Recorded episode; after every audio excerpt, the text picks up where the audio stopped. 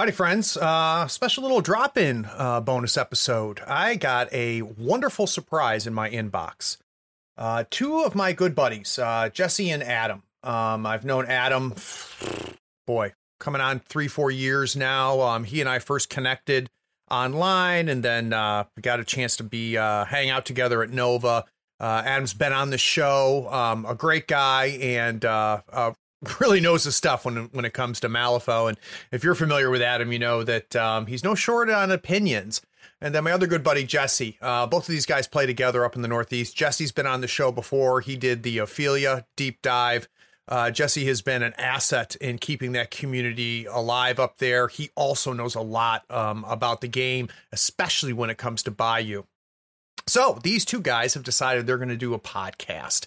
They're calling it the Boring Conversation, and uh, I got a special treat in my inbox. They sent me a preview of the first episode, which I've listened to, and uh, I I love more content. I love that more podcasts are popping up for Malifaux and other tabletop games.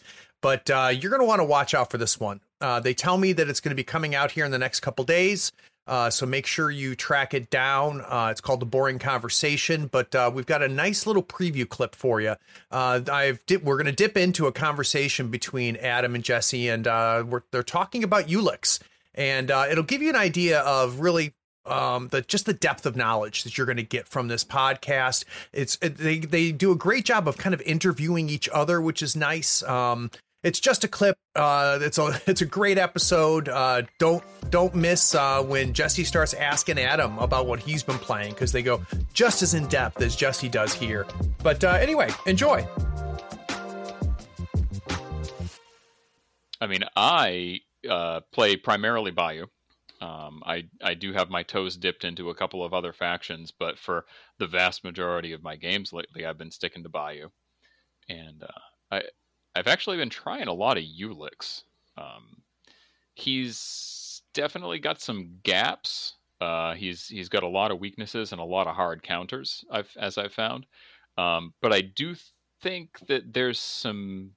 I think there's something there, uh, especially in certain pools or certain matchups. It's just um, it's tough because there are some factions that I just can't declare him into uh, Neverborn being a great example, and he he can have kind of a tough time with Rezzers too. There's there's just a lot of counters in those two factions.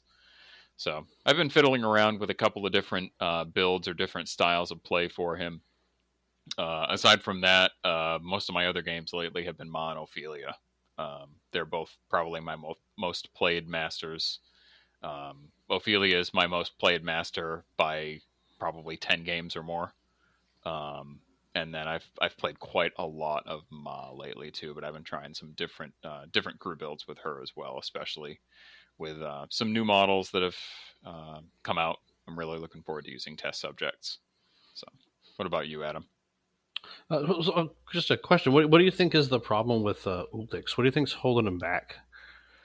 Um, well, he's got a couple of he's got a couple of issues. So his models, it, it, for anybody who's played Euripides, because uh, he's probably a more common master to see on the table. I mean, he's got a new box. He was one of the new masters for 3E. Um, as anybody who plays Euripides can attest, uh, when you have a f- crew full of 50 millimeter models, um, they tend to get in each other's way. And where Ulix doesn't have any teleports or anything like that, that it doesn't have any way to gain incorporeal or move through his own models reliably, which Euripides has those things, uh, and they can help alleviate some of the movement stress. Uh, Ulix really doesn't. Uh, so if you don't set your crew up correctly during deployment, um, or if you're not smart about your order of operations during your turn, you can really box yourself in, uh, cost yourself a lot of AP trying to move around, or just straight up prevent yourself from uh, from getting things done.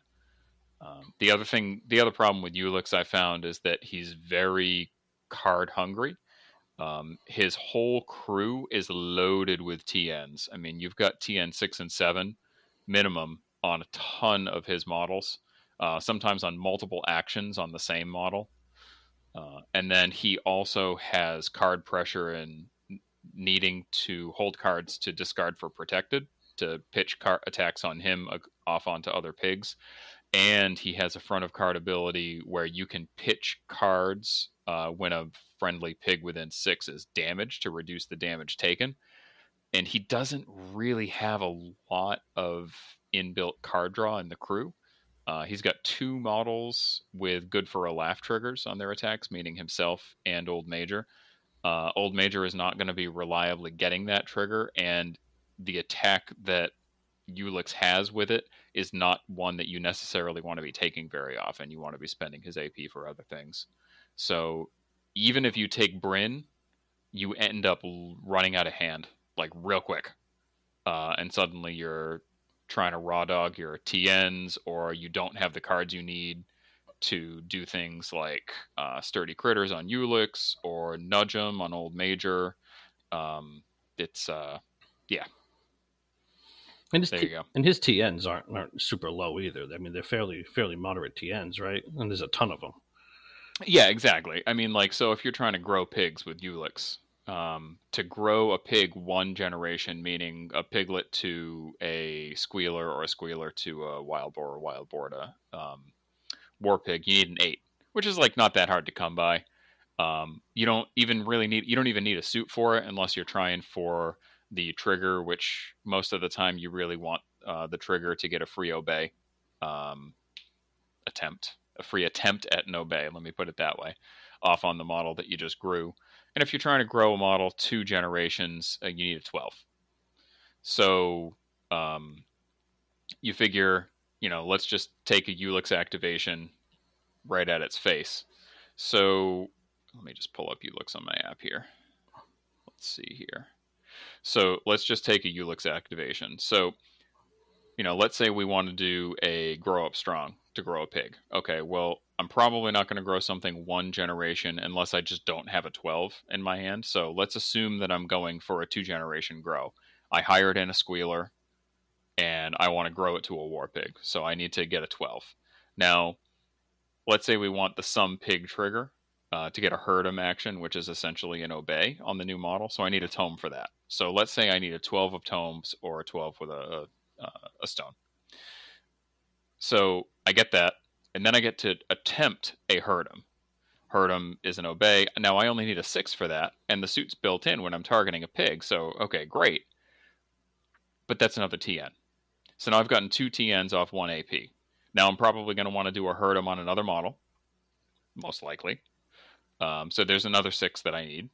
And then assuming there's no other enemies in range to do his whopping eight inch range um, attack on, uh, or to attack in melee or what have you, the only other action on his card is uh, his bonus. So really, if there's no enemies in range for either his melee attack or his eight inch ranged attack, the only things that he can take are grow up strong, which he's going to need an eight or a twelve for, and he's going to need to take herd 'em, which he's going to need a six for. So let's say out of his three AP, you do one grow up strong with the bonus or with the trigger for a herd 'em, and then you do two more herd 'ems. Now you're looking at three sixes and an eight or a twelve. So just on his own card, that's a lot of TNs. Yeah, and you're gonna be just flipping cards like crazy. You're gonna inevitably be running to like one of those one through fives, and then it's just you have to Yeah. pitch another card from your hand. Exactly. Yeah, now I got to see flip. Now I got to pitch a ten to get off my TN six or you know something stupid like that. Yeah, he's not. So he's And not. then- he's not very stone intensive. He's card intensive. Which card intensive. Yeah. And then it gets worse because like his totem Penelope also has herd 'em. She needs sevens for it. Um, and that's pretty much all she's doing. and that's pretty much all she's doing. Exactly. She doesn't really have that much else that she does. Now I take a Hog Whisperer. Hog Whisperer has herd 'em, needs sevens. Um, it has a summon which needs a five of rams. Now he's a minion, so he can't um, he can't stone for anything. He just has to have the, the ram. Um, let's say I take um, the Sow. So she's the most reliable summoner in the crew. Um, I'm still needing a six and it needs to be a six of crows unless I got rid of a corpse or scheme marker within two inches of her. So again, there's more TNs. Like it just goes on and on and on. Um, there's more and more models in his crew that need TNs. So the only ways that I've found to really mitigate that are to hire in a lucky effigy to help uh, to give the three inch aura to cheat off the top of the deck. uh, and that's really only reliable for like the first turn, maybe the second turn, because uh, the Ulix crew is very fast and they end up outranging that aura very quickly. Um, or taxing in um, Big Brain Brin so that I can get the extra hand size and then I can do calculate the possibilities to kind of hopefully thin some weak cards out of the deck. But one of the issues with calculate the possibilities, and for anybody who doesn't know how that works, you need a seven for it to go off. It's another TN. You can only do it once a turn. You discard the top 10 cards of your deck, choose up to three non Joker cards, put them back in your deck, and then draw a card. So, I mean, it's great because you're drawing a card, you're thinning out the deck. But, I mean, the idea with that is normally that you're going to pull out, like, you know, hopefully one to three face cards, filter them back into the deck. But I found that because a lot of the cards that he needs, like the TNs that he needs, are only like sixes and sevens. Um, sometimes what ends up happening is you end up filtering a lot of those cards out of the deck because there's obviously so many of them. I mean, you might get a really bad calculate and you end up having to filter out like a bunch of like seven, eight, nine, tens just to hopefully shuffle in one to three face cards. And you end up actually losing a lot of the cards that you need to hit the TN. So it helps, but it doesn't help as much as you'd think. Yeah, I can see how having the lucky effigy would help because essentially that's just going to be it's going to be a positive flip to whatever you're to whatever you're trying to do. Right. Um, yeah, I mean it's a positive flip if you need it. So there's always the chance that, that you, know, you won't. You but if you do, cheat and then you fail, get it. Yeah. But like a lot of those things, especially first and second turn, it's not super critical that you get the Herd 'ems off. It's going to help a lot, but it's not like going to be game breaking. So it's you flip the card, you fail. All right, well I'll try again. And if I still fail, then so be it. Whatever. I got two weak cards out, and now the next time that I try for a TN, it's you know two fewer weak cards that are going to fail. So yeah. it seems to be the most reliable way that I found to make them work. Sounds good. Sounds like you yeah. you sounds like you're cracking it pretty well. You're cracking it pretty well. Yeah, yeah. I recently tried like a Ulix, what I call a Ulix bully list, which seemed to work a lot better. See, I wasn't lying to you. Um, eh, listening to these guys discuss Malifaux is going to make you a better player. So again, the name of the podcast is The Boring Conversation. Go ahead and like them on Facebook so you know when the first episode is released. Uh, my understanding it's going to be here in the last week, uh, Thanksgiving week. So um, anyway, thanks for sticking around, and uh, we're not too far away from the 100th episode. Take care.